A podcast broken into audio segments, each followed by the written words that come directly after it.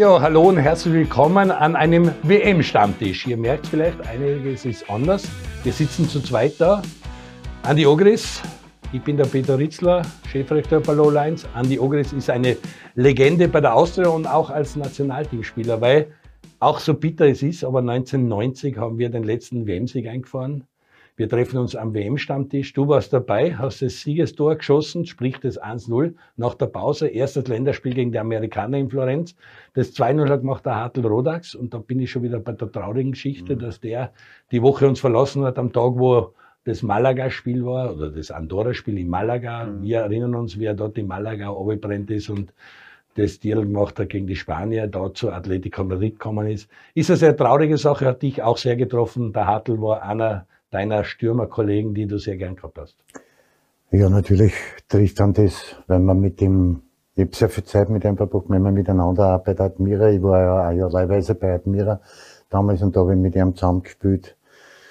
Und dann in weiterer Folge halt im Nationalteam, nicht? Das, so, das stimmt mir halt traurig und es ist wirklich schade, dass, dass einer so aus dem Leben gerissen wird.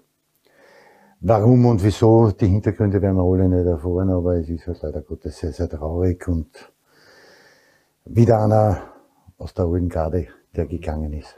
Er war schwer krank, er dürfte seinem Trainer Ernst Weber nachgemacht haben. Unser großes Beileid gilt der Familie und allen Angehörigen. Ist eine traurige Sache. Für mich war 1990 war das die erste WM, die ich als Journalist mitgemacht habe.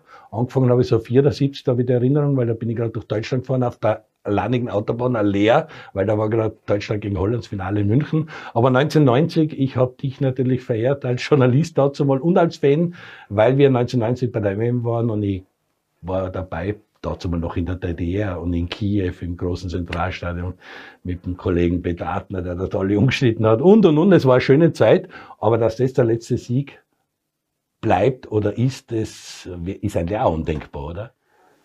Ja, undenkbar. Und vor allen Dingen, es ist halt ewig schon, dass man sich so lang, also nach 98, nicht mehr, nicht mehr, nicht mehr qualifiziert haben für so ein Großereignis, sprich Weltmeisterschaft. Und es, also bei der Qualität, die wir jetzt in der Mannschaft haben, äh, ist es normalerweise schon fast Pflicht, sich zu qualifizieren, muss man schon ehrlich sagen. Aber es ist halt am Ende des Tages trotzdem sie immer aus irgendeinem Grund dann nicht ausgegangen. Das hat halt auch mit, Qualität zu tun, wenn du in diesen Entscheidungsspielen dann nicht am Punkt da bist. Das hat dann trotzdem auch mit Qualität zu tun. Aber wenn wir jetzt können wir gleich einen Übergang finden. Nein, das haben sie viele Österreicher doch, wenn du Wales gesehen hast. Gegen die, naja, gegen die Italiener. Ja. Jetzt, ja. wenn wir so gespielt hätten gegen Wales, wie ja. gegen, gegen die Italiener jetzt, beim letzten Länderspiel, dann, dann waren wir sicher, waren wir vielleicht dabei gewesen. Ich habe an dich gedacht, du warst im Appelstadion, ja. hast dir die Partie angeschaut und du hast auch gesagt beim letzten Stammtisch da, Katar gegen Ecuador, das kann nur das Vorspiel sein für den Krocher Österreich gegen Italien. So war es dann auch. Das war ein das Spiel, ja. weil Katar gegen, gegen Ecuador, ich will so ein Spiel nicht mehr sehen, das ja. war wirklich schlecht und Katar hat sich ganz schlecht präsentiert als Mannschaft und dann hat sie Österreichs Mannschaft eine Stunde lang richtig cool und richtig aggressiv und Schlager und Adamo und auch der Anautovic. Also es war ein Gaudi, denen zuzuschauen und dann sieht man Wales, wie sie sich abmühen, wie sie sie, wie sie gegen die USA eigentlich nie wirklich Zugriff gekriegt haben zu der Partie, außer der Bale trifft dort scheinbar keiner und der aus Standards. Also ganz bitter, wenn man sieht, das Niveau unserer Mannschaft und Wales, die da uns ausgekaut haben und gestoppt ja. haben auf dem Weg nach Katar, also bitter. Ja, sehr schade, wenn man das gestern also gesehen hat. Und also für mich war das eigentlich total überraschend, wie die Amerikaner am Anfang dominant waren und extrem hoch gepresst haben und auch mit den äh, Speed, die, die haben alle, alle Spieler dabei, die, die extrem schnell sind und mhm. extrem gut unterwegs sind. Und Wales halt sich so tief zurückgezogen hat, eigentlich mutlos gespielt hat und eigentlich nur auf die Fälle von den Amerikanern gewartet haben. Und, und dann aber nach vorne auch viel zu wenig. Also der Bale, den seine guten Zeiten sind auch vorbei. Aus Standardsituationen trifft er halt noch. Ich meine, er hat auch den Elfmeter dann rausgeholt. Das ja, muss man fairerweise ja, schon ja. sagen, aber da hat sich der, der Verteidiger halt auch ein bisschen blöd angestellt, würde ich sagen.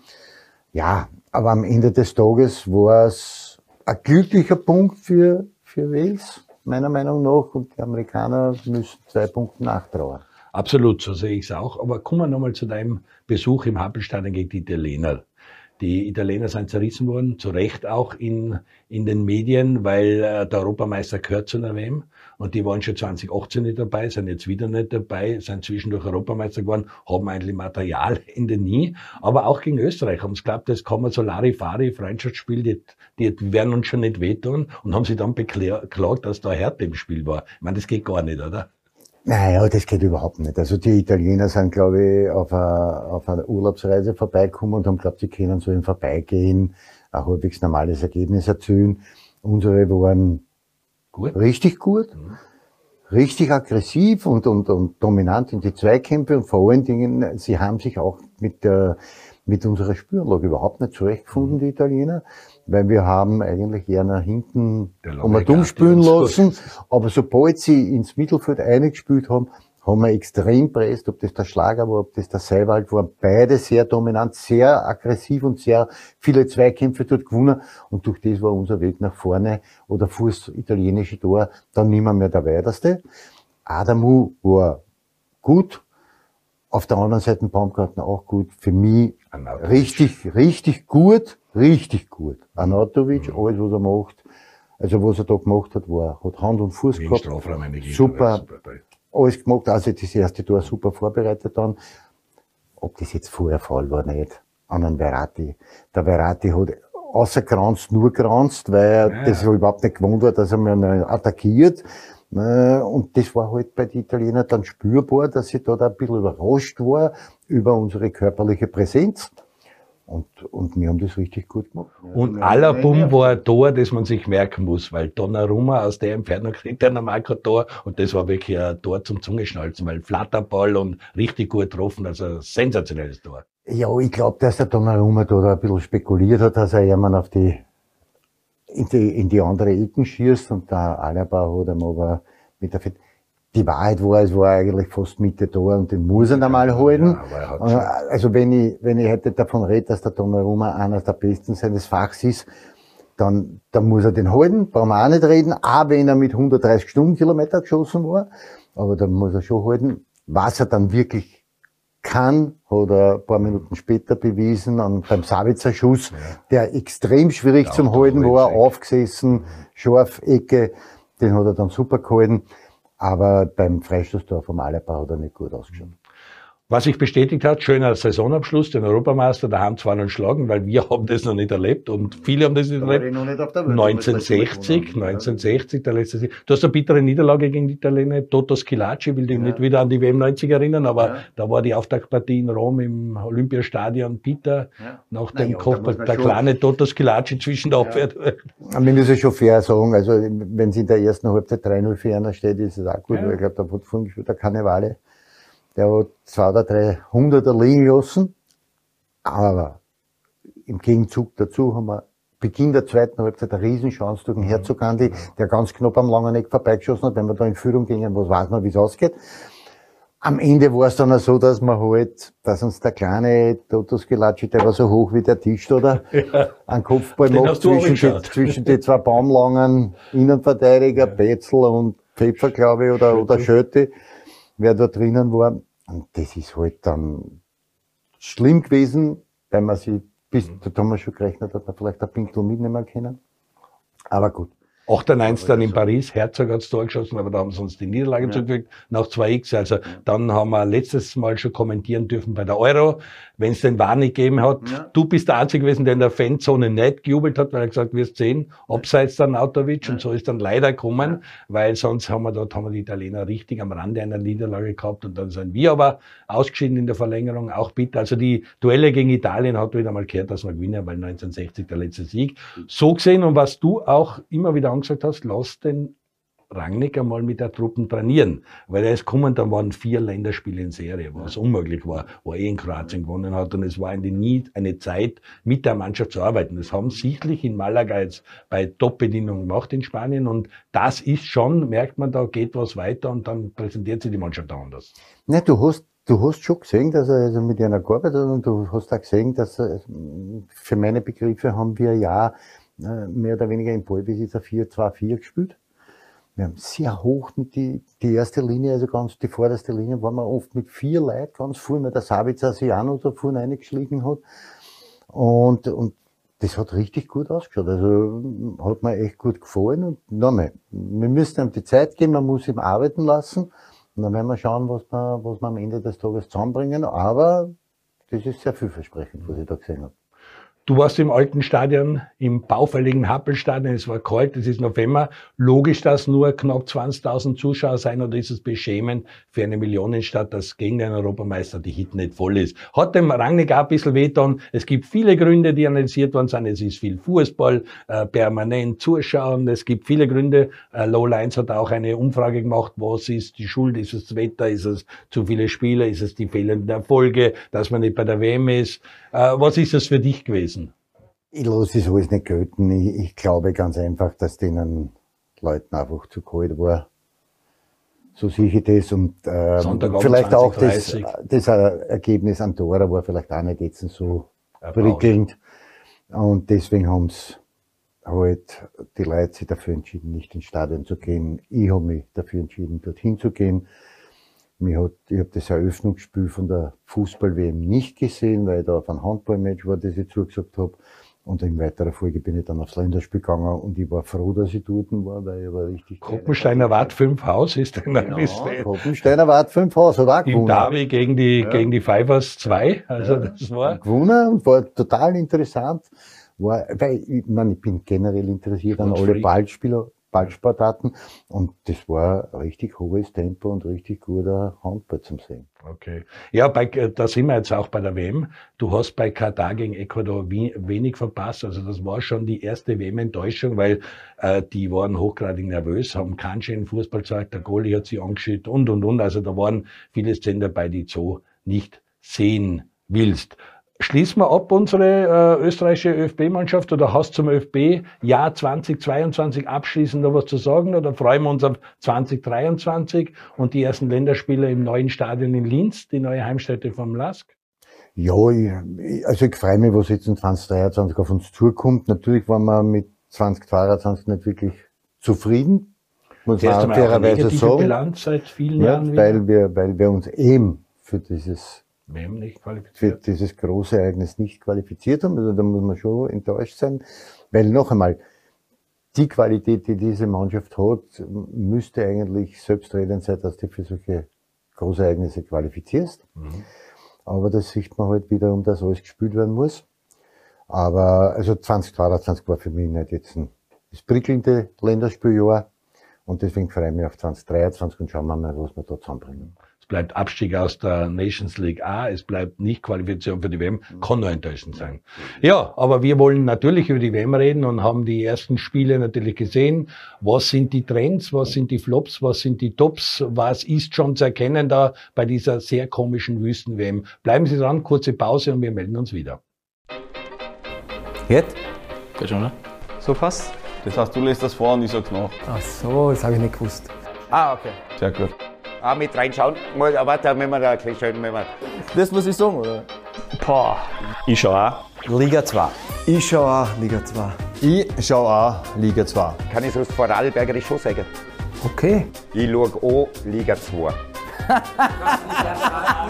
ich kann auf Berlinerisch kann ich euch das machen, aber. Weil das wäre mal was anderes. Ich schau auch Liga 2. Okay. Weiter? Die Admiral, zweite Liga. Live bei Laola 1. Ja, müssen wir nochmal. Okay. Da rein. Da rein. Ich schaue auch Liga 2. Bei Laola 1. Oh mein Gott. Ich weiß nicht, ob ich jetzt nicht geschaut habe. Ich schaue auch Liga 2. Die Admiral, zweite Liga. Live bei Laola 1. Viva la Liga 2.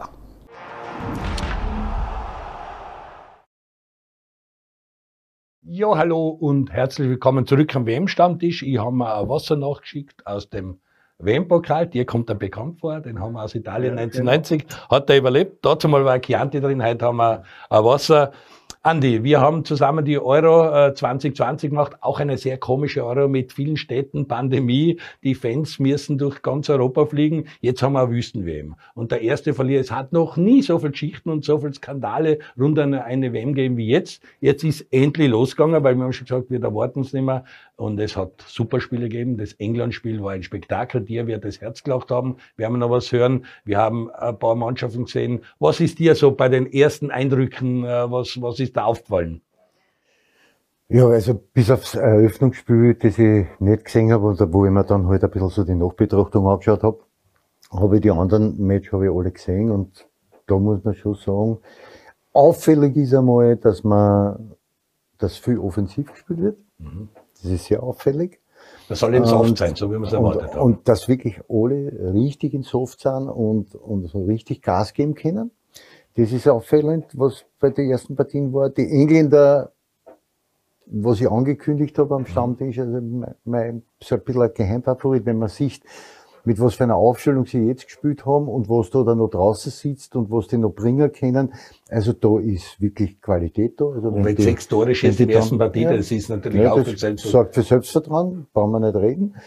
Und in weiterer Folge müssen wir dann halt auch reden über die diversen Nachspielzeiten. Das ist ein Traum. Das ist ein erster Trend quasi, die Nachspielzeit. Also viele reiben sich die Augen und sagen, der zeigt auf wie 14 Minuten, 10 Minuten. Es ist 64, 08 Minuten sind eingespielt worden in vier Partien. Also da dürften die Schiris geschult worden sein, dass bei jedem Austausch, bei jedem Tor, bei jeder Karten, diese 30 Sekunden, die es ja offiziell ja. gibt, die werden sie jetzt penibel einhalten und die UEFA will oder die FIFA will scheinbar noch mehr Fußball sehen. Naja, das hat natürlich alles mit Übertragungszeiten zum tun, Werbezeiten zum tun und, und, und. Brauchen wir auch nicht drüber diskutieren. Aber ich glaube, da sitzt jetzt wirklich einer mit einer Stopper und der drückt auf Stopp und schaut, wie viel Zeit das da vergeht und das wird einer durchgesagt und du musst zehn Minuten nachspielen lassen, zwölf Minuten nachspielen lassen. Müssen die Mannschaften darauf einstellen. Müssen sich die Mannschaften darauf einstellen. Genau. Und da, du als Zuschauer musst dich auch darauf einstellen. Ja. Nicht? Wenn du früher glaubt hast, jetzt 90 Minuten, na gut, es geht nur drei Minuten oder eigentlich wegen vier Minuten Nachspielzeit, dann war das erledigt, aber jetzt musst du dich einstellen auf Minuten, 10 Minuten. 106 Minuten war die Spielzeit. Der Stucklig Fritzi, der da Riesenfreiheit haben, weil der war ja unser Vorreiter in diesen Dingen, der, der hat schon 8 Minuten nachspielen lassen, da hat es überhaupt noch keine Nachspielzeit gegeben. der hat, ich hätte jetzt ein beim Fritzl, da hätte man wahrscheinlich zwischen 15 und 20 Minuten nachspielen. Alles gut, alles in Ordnung, ist auch in Ordnung, wenn wirklich, aber es macht wahrscheinlich jetzt, wenn, wenn mhm. als, als Spieler denke ich mir halt, es macht keinen Sinn mehr Zeit zum Schinden. Mhm. Wenn du also bei einem Autoentwurf Zeit lässt oder wenn du da mal länger liegen bleibst, wenn du da nicht gekriegt hast, das macht überhaupt keinen Sinn mehr, weil es wird dann immer wieder draufgeschlagen und ich weiß nicht, jetzt haben wir, Vier also unter zehn Minuten war wenig Nachspielzeit. Ja, die durchschnittliche Spielzeit war 106 Minuten ja, statt 90 Minuten. Das sagt eh schon alles. Also du siehst in der ersten Halbzeit schon 10 Minuten nachspielen lassen, in der zweiten 13, 14 Minuten, ja, gut, dann noch angezeigt und nochmal nachspielen lassen. Das war das eine Mal, wo die zwei zusammengelaufen sind ja, ja. beim Iran, der Dormer. Das hat schier ausgeschaut. Weil beide nicht gefasst worden, das sind die ersten Sachen, keine Körperspannung in der. Und, und da ist natürlich klar, dass die Nachspielzeit ja. kommt, nicht? Aber, aber es ist halt, auf das müssen wir sehr stellen. Also da kam übrigens auch eine Regel äh, zum Eindruck, weil der haben es gesagt, beim Austausch hat eine Kopfverletzung. Ja, genau. Also du darfst fünf tauschen, du darfst sogar sechs tauschen, ja. wenn einer wegen Kopfverletzung genau. raus muss, dann hast du einmal sechs Austausch und sechs Austausch sind einmal äh, plus 30 Sekunden jeder Austausch. Also kommt schon was zusammen. Jeder Torjubel bei den Engländer sechs Tore, zwei Tore, acht Tore mal 30 Sekunden. Also irgendwann wären wir bei 120 Minuten Fußballspielzeit. Genau so ist es. Also das ist ein erster Trend. Was auch aufgefallen ist und die ersten großen Schlagzeilen können der, wie sagst du immer, Schleife. Ja. Weil, wenn du schaust auf den deutschen Aufmacher, dann ist das die Binde und der Bindenskandal und die Bindenfeiglinge, weil die Deutschen das wegtun. Gehst auf Blick CH und schaust, was der Schweizer Baba schaut. Das ist das, das Bändeli, das Kapitäns Bändeli. Also so viel zur deutschen Sprache. Die wissen nicht, was ein Schleif ist. Die einen sagen Binde, die anderen sagen Bändeli. Wie findest du die ganze Geschichte? Ist das alles übertrieben? Muss man ein Zeichen setzen? Hat dir das gefallen, wie die Iraner da, ohne die Hymne zu singen, wirklich einen Protest gemacht haben? Kehrt das auf dem Fußballplatz? Ist das eine Chance, um wirklich Flagge zu zeigen? Ja, es, es, es gibt natürlich die Möglichkeit, sich äh, für irgendetwas stark zu machen, ist keine Frage, nicht? Aber es hat ja mit Fußball nichts zu tun und deswegen sollte man diese ganzen Nebenschauplätze, wo sie da auftun, ob die Iraner jetzt in einer Hymne singen oder nicht, vollkommen wurscht. Natürlich wollen sie mit diesen Dingen irgendwas anzeigen und für irgendetwas stehen keine Frage, ist auch alles okay, aber es hat am Fußballplatz nichts verloren.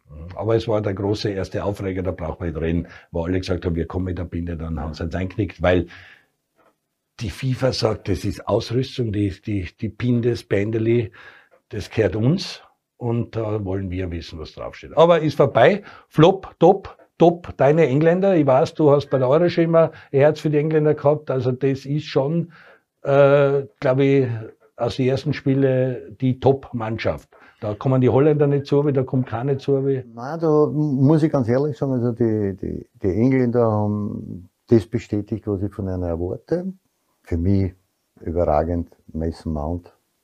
Der spielt der Bursche das. Ja, da reden wir gleich ein bisschen über ihn. Also der Augal vom Augal kennen wir ja, deine Rubrik, dass du immer wieder Spieler besonders im Fokus hast. Äh, was taugt da beim Mount so? Ja, das ist einfach ein Spieler, der ziemlich komplett ist.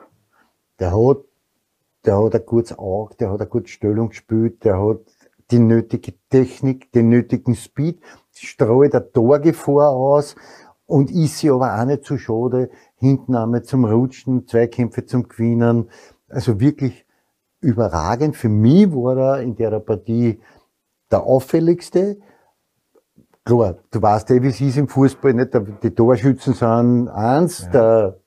der Harry Kane, drei, drei Torvorbereitungen, mhm. brauchen wir alles nicht reden. Gefreut hat's mich für den Rushford, weil wir erinnern uns ja, wir sind ja zusammengesessen, äh, bei der Europameisterschaft, wie sie, wie sie am eingetauscht haben und dann Elfmeter, für, ja, der, der Sacker genau dasselbe, kommen rein, verschießen dann Elfmeter, alles gut, da hat die Presse auf einem losgegangen, hingehauen, Jetzt kommt der eine, macht noch nicht einmal eine Minute, glaube ich, Herrlich. wieder ein Tor. Ja. Und das hat mich halt für den Burschen gefreut. Mir hat's auch, ich bin auch ein bisschen so Gerechtigkeitsfanatiker, der Maguire. Mhm. Hinten, wie sie auf den hinhauen in England, auf, auf der Insel oben. Und wie der dann am Anfang die ersten 60 Minuten die Abwehr dann trotzdem mit dem Jones zusammengehalten hat, das hat schon richtig Qualität mhm. gehabt, obwohl sie sich bei dem ersten Goal von für die Iraner nicht richtig gut aufgestellt haben. Aber nichtsdestotrotz war das für mich sehr gut Super. und das hat mir gefallen. Ich hätte ihm das Goal vergrund, wo er den auf die Latten geköpft, ja. weil dann hätte er ein bisschen Ruhe gekriegt und dann hätte sich die Yellow Press in England auch ein bisschen hintausstellen ja, müssen. Kreuzer gewesen, ja, keine Frage. Ja. Also sehr stark England. Wenn man das auch weiterverfolgt, gehen wir mal von aus, Frankreich gewinnt unsere Gruppen, dann haben wir aber im Viertelfinale den Schlager Frankreich gegen England. Also da können wir uns schon aufs Viertelfinale weitergedacht haben. Schlager. Sehr verwundert, die große Verwunderung ist für mich, da ist ein 40.000er Stadion und die geben durch 41.000 Zuschauer. Da war ein 60.000er Stadion, das waren 67.000 Zuschauer offiziell drinnen und nach 60 Minuten waren aber nur mehr 30.000 drin, weil die wollen nicht im Stau ständig haben. Also es ist ein Land, wo der Fußball nicht wirklich daheim ist. Das wurde bestätigt auch in den ersten Partien. Ja, die wollen nicht im Stau stehen anscheinend, reiten die dann alle noch mit die Kamö haben oder was weiß ich, keine Ahnung. Aber ich meine, es ist ein bisschen komisch, wenn die Zuschauerzahlen durchkommen und, und, und wie du sagst, nicht, das ist ein 40.000er Stadion und auf einmal sind 41.000 du schaust aber im Fernsehen zu und siehst, die halben Plätze sind leer und dann fahren die noch vorher heim. Also da, das ist alles ein bisschen so, irgendwie ein bisschen komisch oder alles ein bisschen ein Geruch. Für mich aber mir ist es wurscht. Ich, interessiere mich fürs Fußballspielen und das, was ich bis jetzt gesehen habe, war durchwegs, bis auf die Eröffnungspartie, war durchwegs anschaulich mhm. und richtig gut. Vor allen Dingen im offensiven Bereich habe ich viele Dinge gesehen, die mir richtig gut gefallen. Äh, ein bisschen enttäuschend für mich Wales, mhm. weil sehr ja, ja. destruktiv. Die Amerikaner extrem gut über 60, 65 Minuten. Dann hat Wels ein bisschen das Heft in die Hand genommen und hat es ein bisschen reingedrückt. Dann ist den Amerikanern ein bisschen so der Treibstoff ausgegangen. Mhm. Und am Schluss haben sie dann geschwommen. Aber Senegal, Holland, auch interessant, weil Senegal, wir haben geredet, Mané nicht da, werden es nicht viel zeigen, aber Senegal ist richtig gut, nicht umsonst Afrikameister. Und die Holländer haben 16 Spiele nicht verloren, haben immer wieder bei der WMs Eröffnungsspielzeit die 50er, glaube ich, gewonnen. Also wir werden wirklich aufpassen müssen. Also das, was schon ist, diese, die Afrikaner, mhm. die sind körperlich alle in einem mörderischen Top-Zustand. Das Kamerun, Ghana freut sich auch schon drauf. Ghana, auf die bin ich Ghana, richtig Portugal, gespannt. Auch. Portugal gegen Ghana, auf das bin ich wirklich gespannt. Also da, und das hat man gestern gesehen bei Senegal, wie sie die präsentieren. Körperlich in einem Top-Zustand, robust in die Zweikämpfe, taktisch richtig gut Mhm. aufgestellt.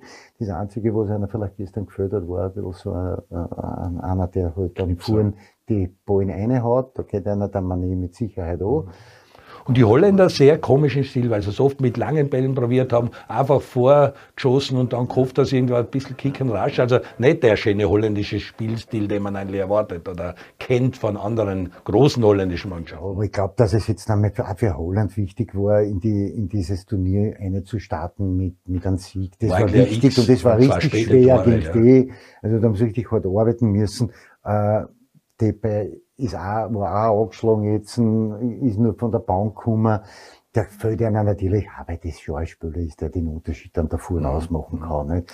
Also da muss man schon ein bisschen, es war jetzt nicht zum Zungenschnalzen, das was ich gesehen habe, aber du siehst schon, dass die, die Holländer auch richtig auf einem guten Weg sind. Zum Zungenschalzen war definitiv England. Also dieses Spiel hat Spaß gemacht, auch der Iran, weil auch der Porto-Stürmer, der dann beide Tore geschossen hat, wo man richtig gesehen hat, der kann was davon, ist ein Torjäger. Also das war sicher die große Überraschung. Du hast vor dir liegen drei Partien, die jetzt auf uns zukommen. Belgien gegen Kanada, wie würdest du da tippen? Was, was schaut da dein Tipp aus? Schreib was hin. Ich möchte es dann am Freitag beim nächsten WM-Stammtisch fix auflösen. Belgien gegen Kanada, deswegen auch genommen. Belgien ist einer unserer Gegner neben Schweden, mit denen wir raffen rund um die Euro. 3-1 für Belgien. Ja. 3-1 Belgien ist einmal dein erster Tipp, den ich mir dann anschaue. Dann habe ich da Brasilien-Serbien. Das ist auch eine interessante Partie, die, wenn du so willst, die Brasilianer vom Balkan gegen die echten Brasilianer, ist eine Partie Brasilien mein äh, WM-Favorit. 2-0. Und dann haben wir natürlich die Partie, auf die morgen viele schauen und unsere deutschen Freunde. Germany gegen Japan, äh, sprich Deutschland gegen Japan. Was ist da dein Tipp? Das wird eine ganz knappe Geschichte, glaube ich. 1-0 für Deutschland. Also Deutschland, äh, Turniermannschaft, langsam eingewachsen, immer auf der Rechnung haben. Wir haben es einmal beide nicht auf der Rechnung, dass sie den großen Coup landen. Aber wenn sie Japan schlagen, dann haben sie schon wieder mal die drei Punkte. Sicherheit, Leroy Sané ist nicht dabei, aber sie haben natürlich einige interessante Spieler. Gerade Musiala, der, der unglaublichen Herbst hingelegt hat. Also sie haben schon äh, richtig viel Qualität in der Offensive. Ich glaube, dass die Deutschen deswegen zum Scheitern scheitern werden und nicht so weit kommen werden, wie wir es alle glauben, weil sie in der Defensive einfach viele Probleme haben. Äh, und da, glaube ich, ist, liegt der Hund begraben. Also sie können vorhin gar nicht so viel durchschießen, was hinten einfangen werden. Okay. Und das, glaube ich, wird bei den Deutschen. Naja, dein Tipp ist einmal gleich, da steht gleich die Null, also da Ja, bin ich mal schon gespannt. Also die Japaner, da kommen am Süle nicht vorbei. Ich, ich möchte am liebsten unten dazu schreiben, wird wahrscheinlich noch einer Standardsituation ein Kopfball sein. Okay, okay. Brasilien 2-0 gegen Serbien. Äh, Brasilien ist für dich auch ein heißer Typ. Du bist zwar auf Frankreich und England als Top-Favoriten, aber Brasilien hat einfach die Klasse und Serbien ist nicht so stark. Naja, wir, wir dürfen die Serben nicht unterschätzen. Das ist, das ist schon richtig Qualität, was da daherkommen wird. Aber die Brasilianer sind trotzdem zum Favorisieren und werden am Ende des Tages die Partie auch gewinnen. Ähm, und sich auch genauso wie alle anderen Mannschaften einmal versuchen, mit einem Sieg ins Turnier eine zu starten und, und schauen, dass man Tempo aufnimmt, dass man mit diese drei Punkte hat, die unbedingt notwendig sind. Belgien, Kanada. Bei Belgien, da haben wir letztens Manfred Schack da gehabt, der hofft, dass die da unten nichts reißen, damit ein Neustart beginnt und dort äh, die Mannschaft sie neu aufrichten muss, weil sie Gegner von Österreich ist in der Qualifikation für die Euro in Deutschland 2024. Da ist Belgien unser Hauptgegner. Auf die wird natürlich die österreichischen Betreuer, wird der Rangnick besonders schauen. Belgien hat aber Qualität von Courtois bis vorn Lukaku, also da sind De Bruyne, da sind richtig große Mannschaft, Spieler drinnen. Ja, also da muss man schon sagen, dass das da von, von den Einzelspielern her Riesenqualität ist und deswegen werden sie gegen Kanada auch nicht groß was abbrennen lassen. Aber auch bei einer Güte selber hinten in der Defensive sind sie ein bisschen verletzlich. Äh, vielleicht auch der eine oder andere schon über den Zenit drüber. Deswegen in der Defensive, glaube ich, werden sie ein bisschen Probleme haben. Auch in der Offensive, aber trotzdem gut, weil wir dürfen auch nicht vergessen, die haben dann immer den Eden Hazard, für mich ein Riesenfußballer, der aber bei Real Madrid nicht, so zum Zug kommt und nicht so einschlagt, wie er es jahrelang bei Chelsea gemacht hat. Und deswegen, aber der ist, das kann ein bisschen so ein kleiner Vorteil sein, weil der ja komplett frisch sein muss und komplett im Soft sein muss. Und auch beweisen will, dass er es kann. Ja, genau, weil ich, ich glaube, also was ich jetzt so in die, in die Spanien-Medien ein bisschen äh, so gelesen habe, äh, dass er halt von Real weggemächert ja. und eventuell wieder zurückkehren möchte auf die Insel. Dann Kanada, das ist eine relative Wundertüte. Und da kommen wir wieder zur Winter-WM. Die spielen dort Eishockey gerade, die NHL ist voll im Gang, der ist Fußball weit weg und haben sich aber qualifiziert, sind jetzt kein Stammgast bei einer WM, muss man sagen, aber sind auf Augenhöhe mit USA. Also aufpassen auf Kanada, weil die werden auch über das Körperliche kommen und die werden das sagen, was die USA gegen Wales gesagt hat, nehme ja, ich genau. an. Also das muss man auf jeden Fall, muss man vorbereitet sein. Die werden von, von, von, die, von der Kompaktheit von Mannschafts sind die sicher gut aufgestellt. Die haben auch mit Speed und mit, mit Technik alles drinnen. Trotzdem wird es ja am Ende des Tages gegen Belgien nicht ausgehen und sie werden auch, also viele Punkte werden sie zusammen, ich. Du hast drei Spiele getippt. Ich gebe dir noch zwei, die bis zum nächsten Stammtag kommen. Interessante Partien, die, die ich auch interessieren, sind die Spanien gegen Costa Rica. Sehr äh, interessantes Duell. Was haltest du von dem? Was interessiert dich da oder was erwartest du da? Na, Costa Rica weiß ich ein bisschen Bescheid, weil ich mich da ein bisschen eingelesen habe. Also das ist eine richtig gute Mannschaft.